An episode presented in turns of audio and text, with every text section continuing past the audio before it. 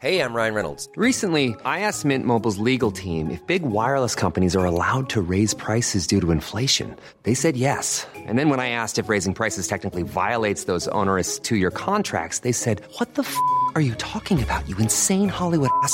So to recap, we're cutting the price of Mint Unlimited from $30 a month to just $15 a month. Give it a try at mintmobile.com slash switch. $45 up front for three months plus taxes and fees. Promo rate for new customers for limited time. Unlimited more than 40 gigabytes per month. Slows. Full terms at mintmobile.com. Heraldo Radio. El dedo en la llaga. Había una vez un mundo en el que nadie creía. Un país de historias inexplicables. Una nación con personajes asombrosos. Santo Tomás tenía razón. Hay que ver para creer. El México increíble, las verdades que duelen, la voz de los que callan, el dedo en la llaga. Infórmate, diviértete, enójate y vuelve a empezar.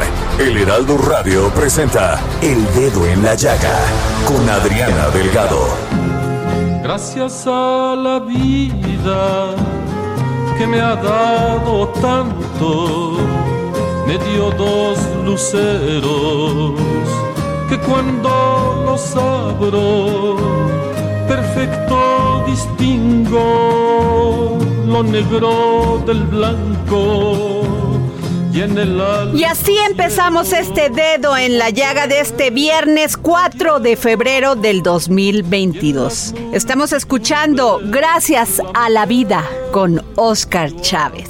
Y así termina esta semana dedicada al gran poeta Oscar Chávez. Me ha dado el oído que en todo su ancho graba noche y día, grillos y canarios.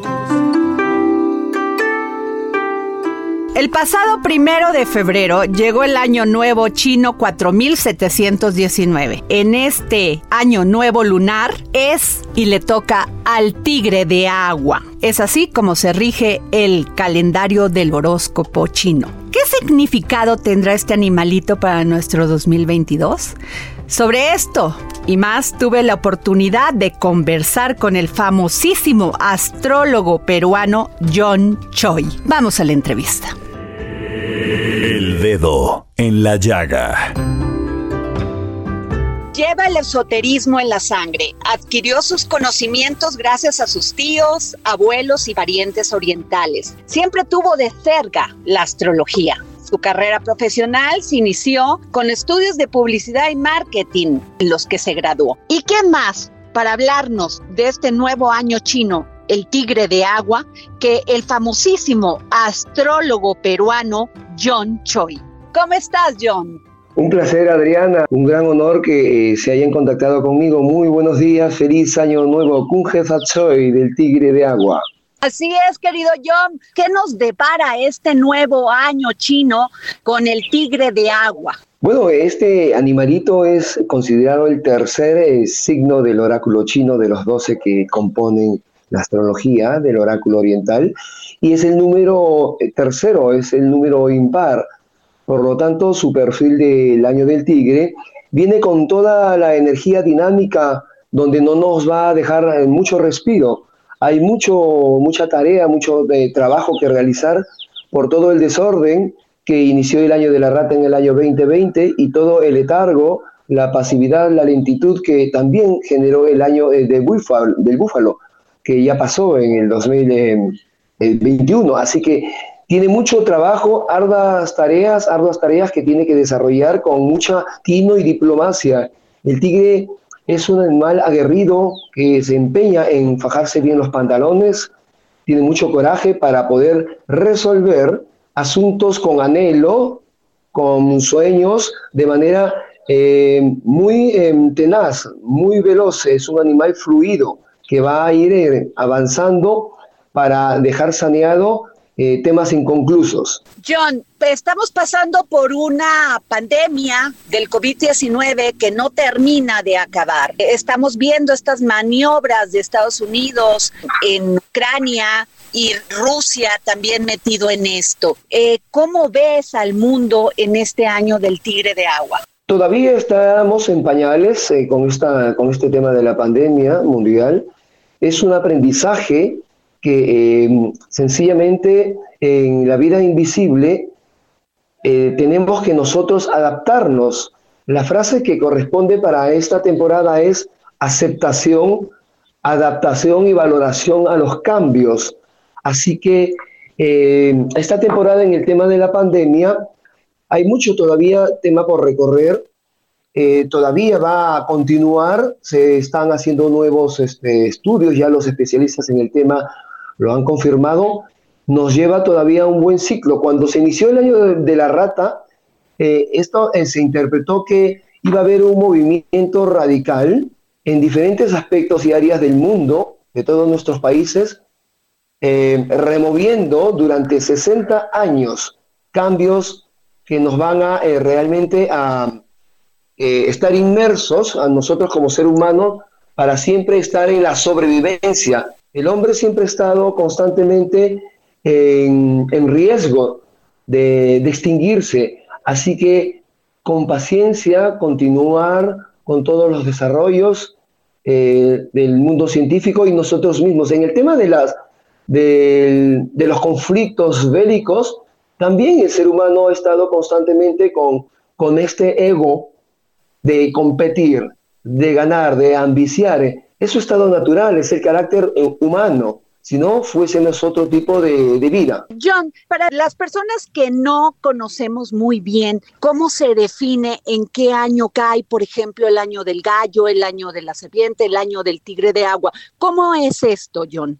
En el calendario chino estamos celebrando el año 4720 de la astrología china. Estamos hablando de un calendario que tiene eh, mucha, eh, mucho misticismo.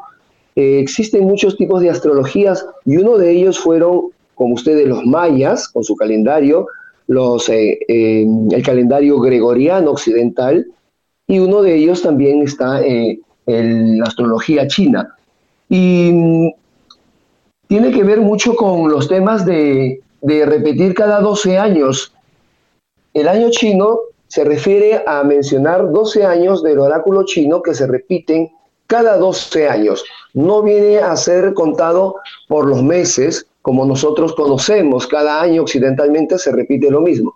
Pero en el tema oriental, rata, buey, tigre, conejo, dragón, serpiente, caballo, cabra, mono, gallo, perro, cerdo, se repiten cada 12 años del ciclo lunar. Cada año que um, caiga luna llena en su estado de primavera, en el segundo día de luna llena de primavera, se define un año nuevo chino. Y en este caso, su segunda luna llena de primavera ha caído el día de ayer, primero de febrero por lo tanto le corresponde al año del tigre. John, ¿y cuáles son los signos de este calendario que se adaptan más al tigre de agua?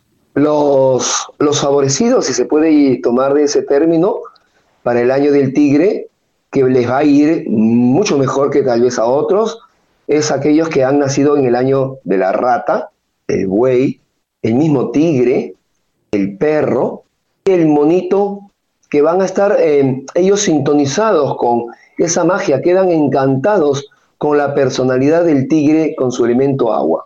Pero, sin embargo, el tigre es veloz, es rápido, es incluso violento. ¿A eso te referías con los cambios violentos y que tenemos que tener paz, tolerancia? Como es un animal que eh, vive prácticamente en la soledad, él no tiene miedo a arriesgar y tomar este, nuevos cambios de manera solitaria. Está acostumbrado este animalito en este año astrológico a, ir a la conquista de nuevos territorios, nuevos terrenos.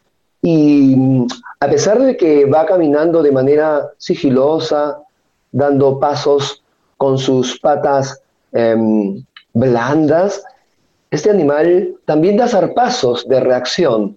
Así que eh, no es para quedarse dormido este año, es para tener diplomacia y tino y mm, darle por su lado al tigre, pero al mismo tiempo mantener su misma alerta que esta intuición natural le concede a este animalito. John, ¿cómo le va a ir a la economía en América Latina? América Latina está creciendo eh, con su propia em, esencia de ser americanos nosotros, em, con algunos moldes de afuera, con ciertos desórdenes, pero creo que nos estamos disciplinando y mm, estamos nosotros eh, vistos siempre como un eje, un continente que va a tener explosiones, pero explosiones de crecimiento dentro de su desorden. Dentro de nuestro desorden vamos a encontrar nuestra disciplina y nuestro orden. Entonces, siempre vamos a estar en el lente del mundo de las grandes potencias porque nosotros tenemos mucha cultura. Somos eh, el eje o continente que tiene eh, prácticamente la sanación, yo lo llamo así, y todas las herramientas apropiadas para, para ser los número uno. John Choi, gran astrólogo peruano. Eh, estamos hablando de los signos que les va a ir muy bien con el, con el tigre de agua. Y a los que no, por ejemplo, el gallo y todos estos. Bueno, el gallo, como es un animalito que siempre extiende sus alas, en algunos momentos también su cacareo, el hablar demasiado puede llevarse a algunos conflictos. Algunos, de los que también les va a ir regularmente bastante bien, pero que no está considerado en su máxima expresión, es el conejito en el desarrollo profesional y sentimental. Ah. Y en base a lo que tú me has preguntado, por ejemplo, el chanchito tendrá que eh, fortalecer más sus emociones porque es muy sensible y se toma las cosas muy en serio. Entonces el tigre le va a dar la fortaleza, lo va a estar empujando para que el cerdito se cargue de autoestima y se automotive. En el tema de la, del, dragón, el tigre em, va a ser como una especie de em, médico natural holístico, donde va a tener que el dragón mirar dentro de sí para curar algunas heridas emocionales y recuerdos que le han quedado marcados para que no les afecte eh, físicamente. La cabra em, como siempre se trabaja también ella en, unos escenarios habilidosos, eh, tendrá que tener mucho cálculo en los temas de dirección, delegar funciones, porque su carga laboral es constantemente eh, muy avasalladora, muy batalladora, entonces a veces necesita más de 25 horas y tiene que cuidar su estado eh, de salud también en la cabrita. Oye, John, ¿y el amor? ¿El amor cómo va en este año del tigre de agua? El tigre de agua para todos los nacidos en el año reinante del, del tigre que se le considera en la astrología china el animal rey de la tierra, tigre contra tigre, le va a ir con nuevas aventuras. Este tigre le está invitando a que mantenga eh, una temporada más relajada, que suelte pesos, mochilas de cargas donde quedó estancado emocionalmente, psicológicamente. Así que el tigre al tigre eh, le va a aconsejar que eh, rebobine su pasado, sus hábitos. Eh, le va a encantar a realizar nuevas hazañas, probablemente. Su estilo de vida tipo Marco Polo, como aventurero que es, con nuevas travesías, lo van a estar esperando con puertas abiertas, así que es para emprender sus retos que han quedado allí y que le dé pinceladas de color para que los tome y los haga realidad. Buen año para el tigre tigre. John Choi, es una pregunta difícil la que te voy a hacer, pero ¿cuáles son los signos que más admiras de este oráculo chino? Es una pregunta, si es personal, bueno, todos tienen sus cualidades, fortalezas, debilidades, siempre yo le llamo la dualidad de la vida, porque si no hubiera pues este, una perfección, y no existe la perfección, pero en lo particular, y según lo que yo me he criado, mis abuelos, las historias de la generación oriental aquí en Perú, em, le tengo mucho respeto y admiración al dragón por ser el signo, eh, el animal, eh, digamos, líder en el universo y definitivamente al tigre, que es el rey terrenal. En las artes marciales son las eh, figuras de la dualidad y prácticamente son los símbolos con mucha fuerza, son los que para mí yo los admiro, sí. El signo más diplomático, más, pues sí, más diplomático, más tolerante, ¿cuál sería yo? Considero que este animalito yo lo defino como el conejo, el conejo es el más diplomático, en lo particular. Eh, tiene la diplomacia, como tú dices, y la entereza, la fortaleza para superar obstáculos. Eh, los que conozco en mi vida privada, en mi, en mi órbita eh, social, eh, los conejos son de mucha resistencia y creo yo, considero que son testimonios de que han salido victoriosos en muchas etapas difíciles. Es uno de mis signos favoritos y tienen ese distintivo, ese perfil, los conejos. Nos están pidiendo que si nos puedes decir de el buey, al buey cómo le va a ir y al perro. Cómo no, cómo no, es un placer este, comunicarme con toda la audiencia de, del DF México, con todo México realmente. El búfalo, eh, eh, para él será un año donde estará reformulando su, su vida. Él va a estar dejando por concretado eh, documentos como, por ejemplo, herencias, él va a estar em, nuevamente retomando su vida andariega, es un aventurero también.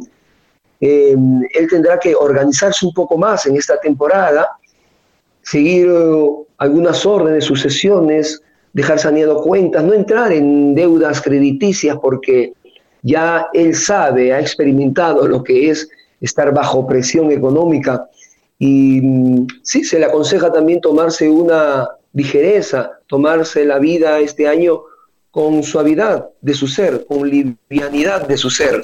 ¿Y el perro, querido John Choi? ¿Cómo no? Este tigre le va a contagiar de su, de su entusiasmo. Este año el perro estará motivado, impulsado por este animalito y va a encontrar el perro aliados, familiares, amistades, socios, eh, algunos auspiciadores que le van a facilitar eh, la creación de sus nuevos emprendimientos, ante todo comercialmente, ¿no? Va a obtener puertas abiertas para eh, generar ingresos, em, obras. Bueno, es, es muy expresivo, así que tiene que poner en práctica también su arte, sus talentos en la pintura, en la música, con sus manos, en el arte culinaria, eh, en, en, el tema de la belleza. Es muy creativo este perrito, así que eh, va a encontrar los apoyos necesarios, idóneos y los medios económicos y modernos para concretar sus metas en el perrito. Y al gallo Choi, ya por último. Bueno, no es uno de los favorecidos como te comentaba, pero eh, siempre su energía es agitada, su corazón late eh, velozmente por segundo de este gallito, así que el felino no le va a dar mucho chance también, lo va a estar arrinconando para que lo presione, le insista en avanzar eh, con asignaturas pendientes, porque el gallo em, dentro de su orden encuentra su desorden y debe de, atender algunos ciertos conflictos que, alborotó su gallinero, así que con la llegada de, algún complemento, de alguna persona, eh, sentimentalmente se va a sentir este gallito más sereno, más tranquilo para no sentir tanta presión del año del, del, del tigre.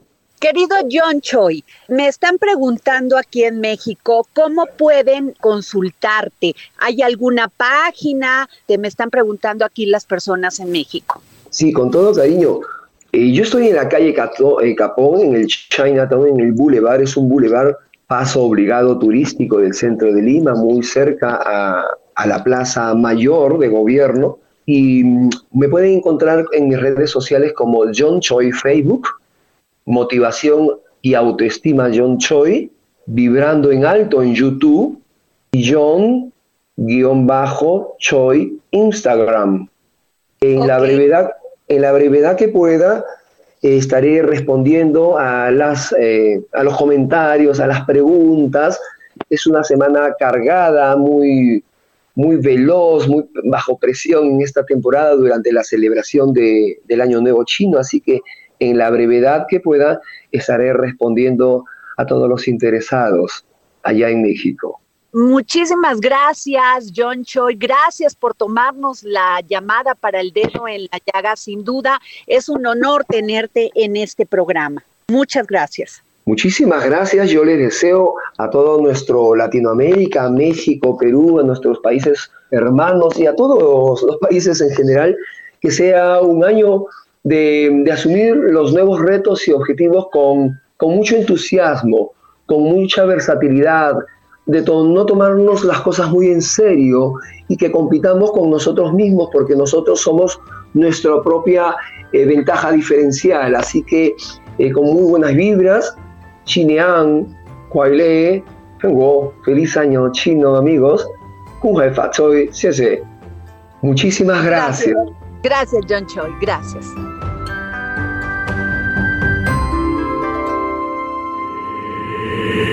El dedo en la llaga. Hoy es viernes y viernes de escuchar a Ignacio Anaya, historiador, con un tema muy interesante, el exilio de un dictador. Cápsulas del pasado con el historiador Ignacio Anaya.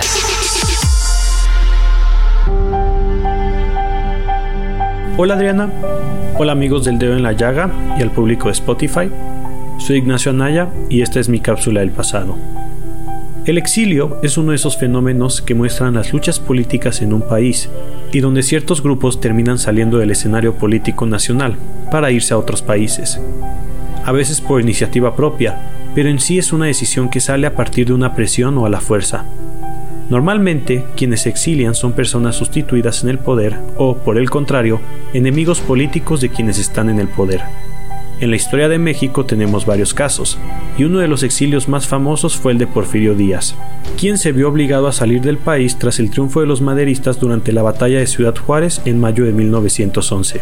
Esto resulta un tanto irónico, y no lo digo para justificar a Díaz, pero es interesante cómo desde la historia oficial nos han enseñado a Porfirio Díaz como el gran enemigo de la revolución, o mejor dicho, el principal villano.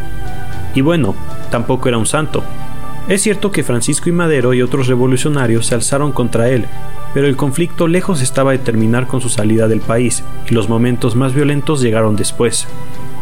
Porfirio Díaz exilió de México el 31 de mayo de 1911. Pasó en Europa el resto de sus años, hasta finalmente fallecer el 2 de julio de 1915 en París, Francia. México seguía sumido en la revolución durante aquellos años, a lo largo de su estancia en el viejo continente, el exdictador visitó varios lugares, España, Alemania y Suiza en 1912, e Italia y Egipto en 1913. Hasta hay imágenes de Díaz y su familia enfrente de la Esfinge. Según narra el historiador Paul Gardner, siempre estuvo acompañado de sus familiares y socios más cercanos, además de haber recibido un buen trato por la aristocracia y gobiernos europeos. Fue un exilio cómodo. Aún así, él siguió al pendiente de los acontecimientos en México, esperando la oportunidad para regresar a su patria, lo cual nunca sucedió, y me parece que de esa manera pagó, por así decirlo, por su dictadura. En la actualidad sus restos se encuentran en el cementerio de Montparnasse en París. De hecho, en una ocasión fui al cementerio y me sorprendió ver que la gente le ha dejado recuerdos en su tumba. Vi monedas y billetes mexicanos, postales, imágenes de la Virgen de Guadalupe, banderitas de México e incluso cartas dirigidas a él. Sin duda interesante, pues es una de las figuras más controversiales de la historia de México. Espero que les haya gustado este episodio y recuerden que también nos pueden escuchar en Spotify. Muchas gracias y hasta la próxima.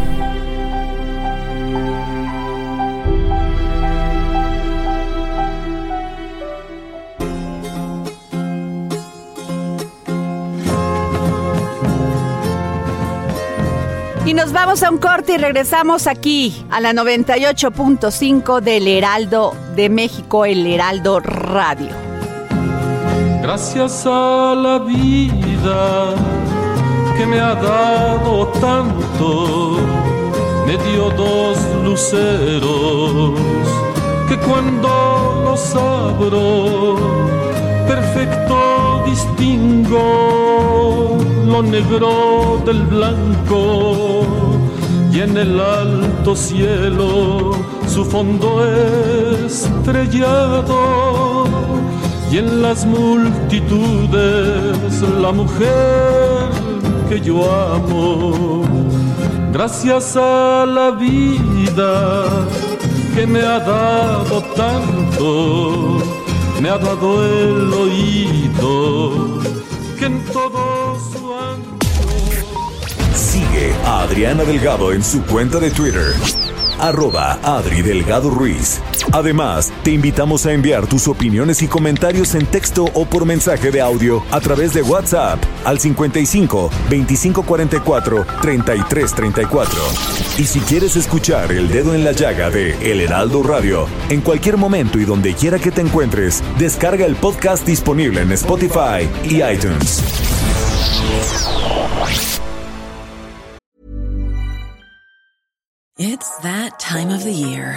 Your vacation is coming up. You can already hear the beach waves, feel the warm breeze, relax, and think about work. You really, really want it all to work out while you're away. Monday.com gives you and the team that peace of mind. When all work is on one platform and everyone's in sync, things just flow wherever you are. Tap the banner to go to Monday.com.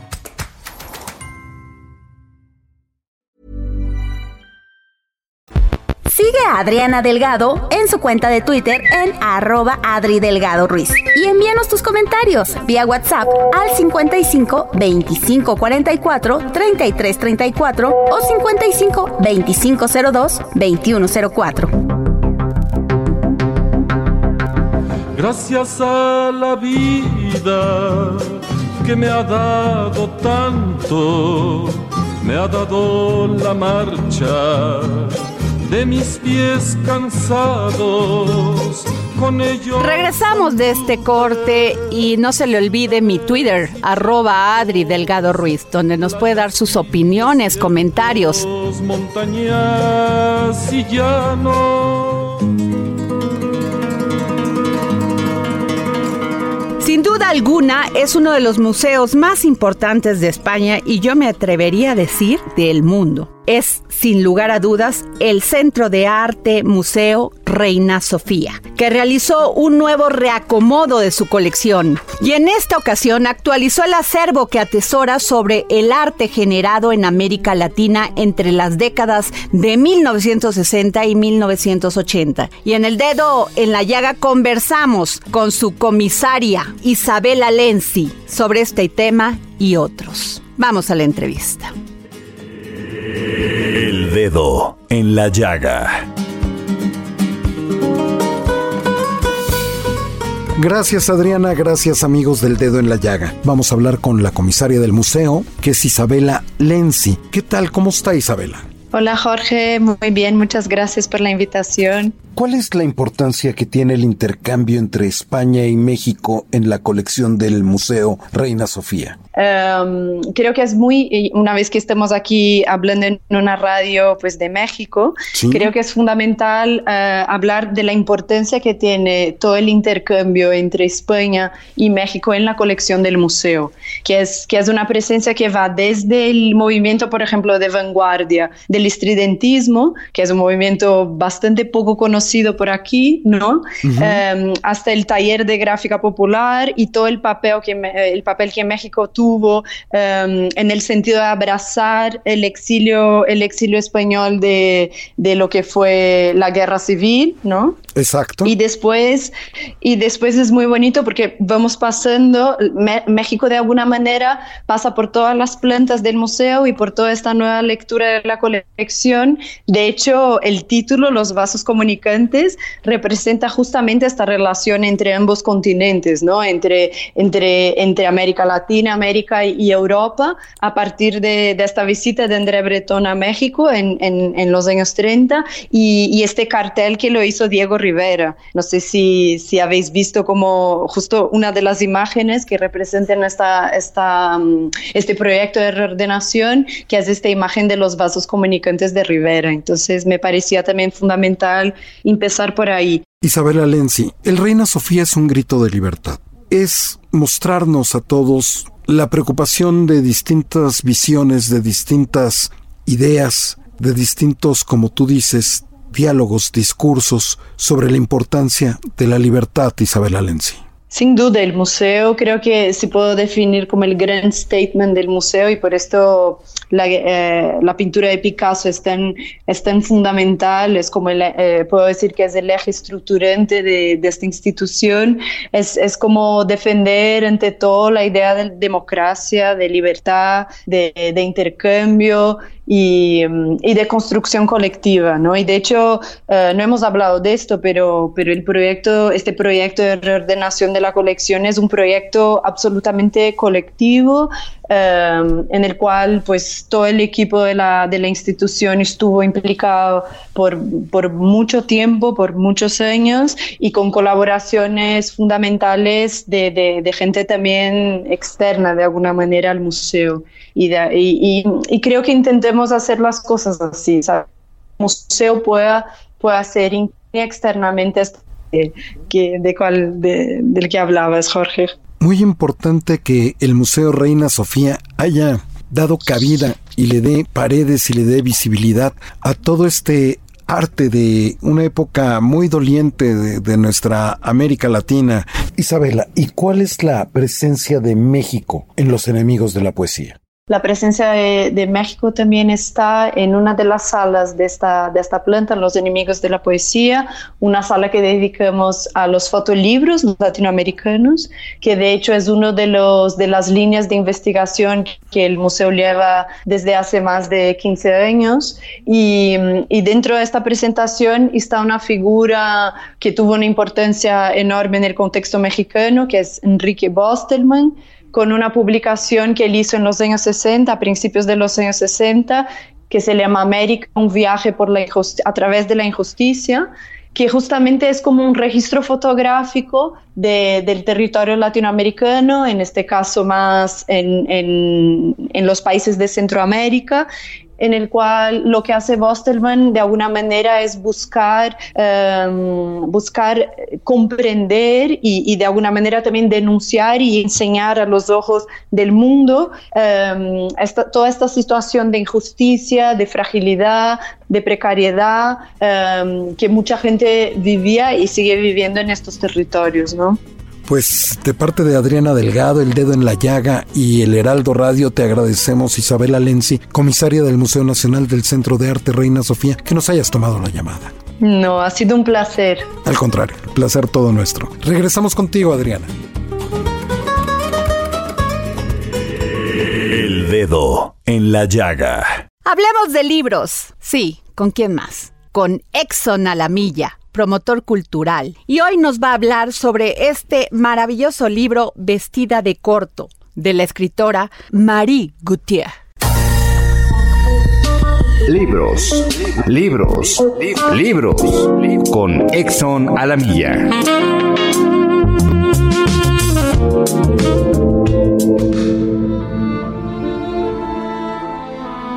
Gracias, querida Adriana. Audiencia del dedo en la llaga. Hoy les vengo a hablar de la novela Vestida de corto, que ganó el premio Goncourt de primera novela en 2019, publicada en español por Nórdica Libros de la autora María Gautier. Érase una vez una chica con falda corta que enseñaba las piernas, una atractiva, escurridiza y promiscua chica rubia que descubría su cuerpo ofreciéndose al mejor postor como un ritual de libertad, que no de sumisión. Es Gil, hija de un tosco peón un tanto borracho, el señor de la colilla, y Félix, el chico de 14 años de ingenuidad dejándose caer en la tentación de Gil. Un chico con aire dulce como un oso de peluche, a quien abandonan un verano para que haga de aprendiz de peón y que, en las rutinas de hija y padre, en un viejo caserón asfixiante con perro y sofá, descubre que existe un mundo adulto que es preciso conquistar. Radio Escuchas del Dedo en la Llaga, les estoy hablando de una novela de adolescentes, les estoy hablando de una novela de iniciación, de pasiones. Félix tiene 14 años y va a pasar el verano trabajando en un pueblo del interior de Francia. Su jefe le da alojamiento, allí vive también Gil, de 16 años, la hija del jefe que trabaja en el supermercado y se encarga de la casa y las comidas. En el tiempo restante desaparece con hombres casi siempre mayores que ella. Fascinado por la joven, Félix vive esperando una mirada de Gil, una señal. La autora reconstruye en, esta novela las sensaciones confusas del joven Félix frente a la inquietante sensualidad del cuerpo de Gil. Con una intensidad magnética, la autora nos transmite la atmósfera húmeda y opresiva del pueblo en pleno verano. Queridos radioescuchas del dedo en la llaga, un ejemplar de esta novela a la primera persona que escriba a Adri Delgado Ruiz. Les agradezco mucho, como siempre, el escuchar sobre historias y buenas novelas. Nos saludamos la próxima semana. Muchas gracias, Adriana. Para todos aquellos que me sigan y me manden un tweet a mi Twitter, arroba Adri Delgado Ruiz, se van a llevar un ejemplar de regalo de esta novela de Marie Gauthier. Como cada viernes, como cada fin de semana, vamos a escuchar desde Argentina al filósofo y pedagogo Hernán Melana. Y este tema tan interesante, el dios Apolo y sus cualidades. Filosofía, psicología, historias con Hernán Melana.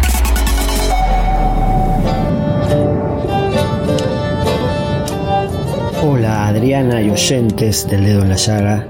Hoy vamos a hablar del dios Apolo, aquel dios cuyo oráculo en la antigua Grecia fue el más visitado y más reconocido. En un principio, Apolo aparece como un dios lunar, ya que en la Ilíada, nos dice Homero, es el dios del arco de plata que brilla como la luna. Más adelante, como muchos mitos, va a tener una evolución y pasará a ser un dios solar, representando al sol y a sus rayos con su arco y su flecha.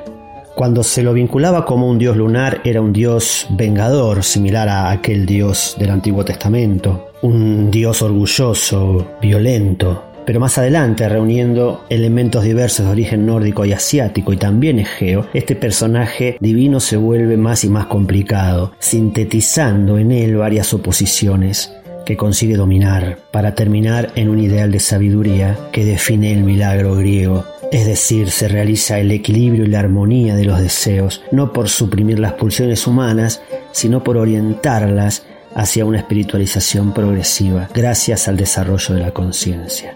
Al principio este dios, que tiene muchísimos atributos, era un dios pastor, era el dios de los cultos agrarios, y poco a poco pasó a ser el que conducía el carro del sol para que el ciclo circadiano, que el día y la noche, pudieran existir.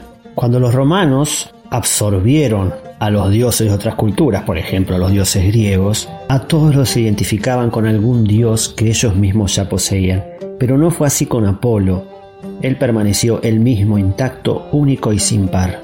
Su nombre vendría de la palabra apela, que significa redil de ovejas, y aquí podemos ver una vez más su origen como cuidador de los pastores, como venerado por los pastores. Y su evolución también la podemos notar como de ser un dios agrario termina siendo nombrado por Platón como el verdadero legislador que aconseja pedir las leyes fundamentales de la República. Dice Platón, corresponde a Apolo, el dios de Delfos, dictar las más importantes, las más bellas, las primeras leyes. También se lo conoce como el dios nacido en el séptimo día, o el séptimo Dios, es decir, que tenemos el simbolismo del número 7, que es el número de la perfección, que une el cielo y la tierra, el principio femenino y el masculino, las tinieblas y la luz. Sus fiestas se celebraban los días 7 de cada mes, su lira tendrá siete cuerdas. Es a su vez la unificación entre los dioses y los gigantes, porque su madre Leto es hija de un gigante, pero a su vez es hija de Zeus, un dios, por lo tanto, él ya es aquel que une los opuestos desde su propio nacimiento.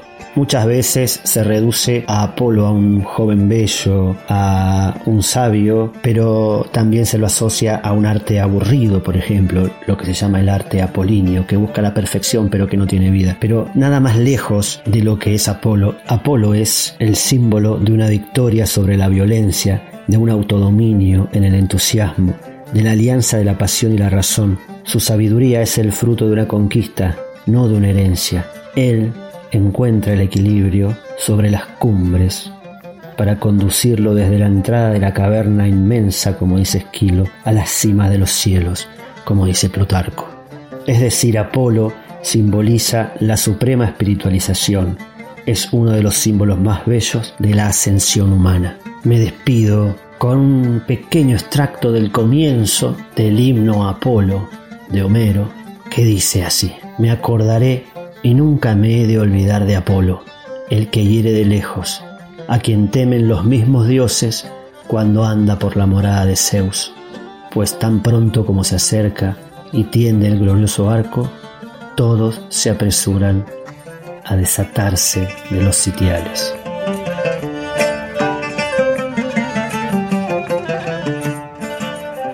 Nos vamos con Gonzalo Lira y esta entrevista exclusiva con Guillermo del Toro para el dedo en la llaga. Es tiempo del séptimo arte, películas, cortometrajes, series, documentales y excelente música con Gonzalo Lira.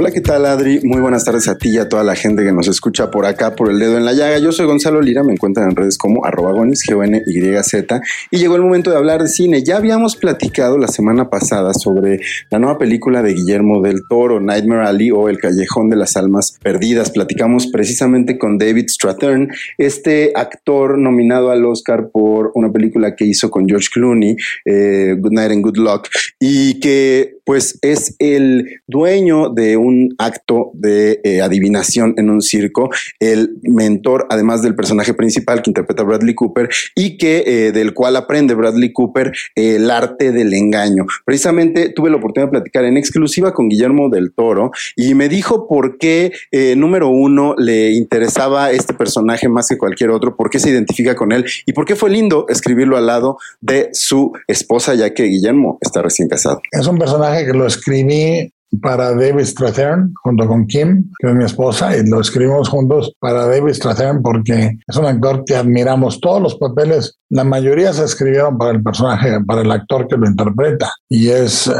es un ejercicio muy bonito. Y bueno, hablando sobre la escritura, también tuvimos la oportunidad de preguntarle a Guillermo cómo es que él planea las películas, si realmente piensa en lo que quieren decir o si ese discurso ya es parte de su propio lenguaje inconsciente y que al poner las imágenes en la pantalla inmediatamente se traduce en esas ideas y significados. Esto fue lo que me dijo Guillermo del Toro. O sea, yo lo único que siento es cómo articular la mejor encarnación de la historia. Y pensé que los, uh, las atmósferas visuales, que son muy depuradas casi a, a nivel eh, no solo de claroscuro expresionista y cine clásico americano, eh, yo busqué que fuera una película muy cercana a una memoria, un sueño subconsciente en cierta forma. O sea, yo lo que hablábamos nosotros era de Carl Jung, decía, es una, una, película junguiana. Y tratándose de una película mucho más madura y muy diferente a las que había hecho antes Guillermo, le pregunté por qué este era el momento preciso para hacer Nightmare Alley o El Callejón de las Almas Perdidas. Esto fue lo que me dijo el mexicano. Lo importante es hacer algo diferente y te digo, es una película que no podría haber hecho a los, o sea, intenté o oí de la novela y la leí, la leí por ahí del 93. Con Ron. Y, la quería hacer, sí. Y no creo que la pudiera haber hecho con menos de 50 años. Una cierta visión del mundo muy pit, eh, que viene con la manera de ver el mundo para mí. Y estoy feliz de haberlo hecho a los 57 y ahí está la película. Así que ahí lo tienes, Adri Guillermo del Toro en exclusiva para el Heraldo de México, para el dedo en la llaga. Yo les invito a que se lancen al cine. Pueden ver El Callejón de las Almas Perdidas en su versión original o en una versión especial en blanco y negro. Esa solo la encuentran en la función de las 8 de la Cineteca Nacional. Vale mucho la pena. Yo me despido, nos escuchamos la próxima semana.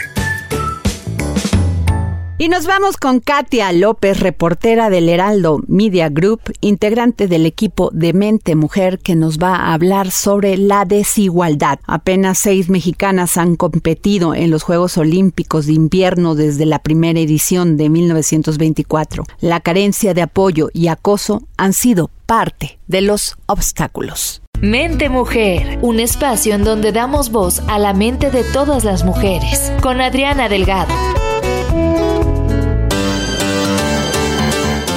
Tal Adriana? Amigos del Dedo en la Llaga, muy buena tarde. Pues esta semana en el suplemento Mente Mujer les hablaremos de las seis pioneras mexicanas del frío. Sabemos que están a punto de arrancar los Juegos de Invierno, que fíjate, representan la décima participación de México en el evento. Ha habido 37 mexicanos que han competido en estos Juegos, pero de ellos solamente 6 mujeres. Y esta cifra es muy representativa de los datos que tiene la Fundación de la ONU Girl Up América Latina y el Caribe, donde documentan que solo el 51% de las mujeres mexicanas tienen oportunidad de practicar deporte desde la infancia, pero más del 64% de las chicas entre 16 y 17 años abandonan por prejuicios sociales, falta de seguridad para practicarlo, falta de apoyo o también el acoso en el entorno donde practican. Por situaciones como esta es que pasaron 64 años para ver a la primera mujer en un evento de invierno. Estos juegos se inauguraron en 1924 y fue hasta Calgary 1988 que Diana Encinas nos representó en el patinaje artístico. Hablamos de ella, hablamos de las cuatro mujeres que compitieron en los Juegos de Albertville 1992 y por supuesto de Sarah Schlepper, la última mujer de México que compitió en unos Juegos de Invierno. Ella competía por Estados Unidos por, en cuatro ediciones consecutivas y para la edición de Pyeongchang 2018 se naturalizó mexicana. Beijing 2022 también representará a nuestro país en el esquí alpino. Sin embargo, eh, de esta delegación de cuatro integrantes que va a estos Juegos chinos, solamente es ella la única mujer que representa a México. Y esto nos habla de cómo hay esfuerzos fortuitos, esfuerzos individuales y no propiamente un programa eh, pues eh, gubernamental o de iniciativa privada o una estrategia para llevar a más mujeres a competir en estos deportes de invierno, aun cuando Beijing eh, documenta no con más equidad de género porque competirá el 45.5% de los participantes serán mujeres, es decir, 1.314 chicas estarán buscando una medalla. Y fíjate, también hubo dos mujeres de México y así nacidas en México que buscaron clasificar al evento, Carla Sheleske y Regina Martínez que querían ir en el esquí nórdico, pero con esfuerzos personales, sin un apoyo o un seguimiento pues más puntual. Y evidentemente hay que poner el dedo en la llaga para que más mujeres puedan involucrarse de una manera integral al deporte sin sentirse acosadas, sin sentirse en situación de vulnerabilidad y pues tener obviamente un desarrollo más pleno y más eh, equitativo, que en realidad México eh, pues pueda también jactarse de que va mitad y mitad a estos eventos. Ojalá le vaya muy bien a todos, pero en especial a nuestra representante en México, de México, Sara Schlepper, y ojalá puedan leer esta edición que publicamos en Mente Mujer. Que tengan una excelente tarde. Mente Mujer, la voz que inspira. Y hoy es día de comer y beber. Y sin duda, una de las expertas en este país es Miriam Lira. Nos vamos con Miriam Lira y su momento GastroLab. GastroLab. Historia, recetas, materia prima y un sinfín de cosas que a todos nos interesan.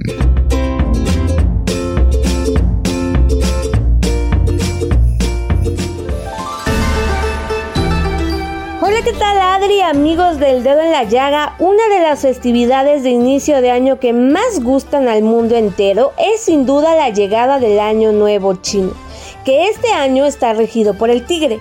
Durante esta fiesta, también conocida como el Festival de la Primavera, los chinos y muchísima gente alrededor del mundo suelen vestirse de color rojo, comer mucho pescado, pastel de arroz y naranjas, para traer la abundancia a sus vidas. El primero de febrero marca el inicio de las celebraciones, las cuales terminan dos semanas después con el llamado Festival de los Faroles. Pero hablando específicamente de comida, durante el año nuevo se comen algunos platillos muy populares entre ellos. Y es muy interesante que cada uno de ellos tiene un simbolismo y un significado que muchas veces se basa en su aspecto o en sus pronunciaciones. Y por supuesto, son comidas para traer la buena suerte. Por ejemplo, el pescado. En chino pez suena como sobra y al pueblo chino siempre le ha gustado tener un superávit, bueno, digamos que algo le sobra al final del año, porque piensan que si han conseguido ahorrar algo, entonces podrán hacer más en el que sigue. El pescado puede cocinarse de diversas maneras y puede servirse hervido o al vapor. Cómo se sirve y cómo se come importa y mucho, ya que el pescado debe ser el último plato en la mesa. La cabeza debe colocarse hacia los invitados distinguidos y hacia los ancianos, para representar así el respeto. Ahora, los dumplings. Con una historia de más de 1800 años, los dumplings se comen en la víspera del Año Nuevo y muchas veces se hacen para que parezcan lingotes de plata o de oro y llamar así a la riqueza. Mientras que los rollitos primavera reciben su nombre porque tradicionalmente se comen durante el festival de primavera. Es un plato especialmente popular en China y durante el año nuevo porque parecen barras de oro. No pueden faltar los fideos de la longevidad. No sorprende que simbolicen un deseo por tener una larga vida, ya que precisamente su longitud son símbolo de este anhelo. Ciertas frutas se comen durante el año nuevo chino, como las mandarinas, como las naranjas y los pomelos, las cuales se seleccionan con mucho cuidado para que simbolicen la plenitud y la riqueza. Así que ahora que ya saben cómo pueden comer para el año nuevo chino y celebrar este fin de semana, no dejen de compartir con nosotros sus platos favoritos. Síganos en arroba heraldo gastrolab y por supuesto nos escuchamos aquí el próximo viernes en El Dedo en la Llaga. Muchísimas gracias por escucharnos durante esta semana y como siempre les digo, gracias, gracias por permitirnos entrar en su corazón. Gracias a todo el equipo que hace posible El Dedo en la Llaga. Nos vemos el lunes. Gracias a la vida. El Dedo en la Llaga. Hey, it's Paige DeSorbo from Giggly Squad. High quality fashion without the price tag. Say hello to Quince. I'm snagging high-end essentials like cozy cashmere sweaters, sleek leather jackets, fine jewelry, and so much more. With Quince being 50 to 80% less than similar brands. And they partner with factories that prioritize safe, ethical, and responsible manufacturing. I love that. Luxury quality within reach. Go to quince.com slash style to get free shipping and 365-day returns on your next order. quince.com slash style.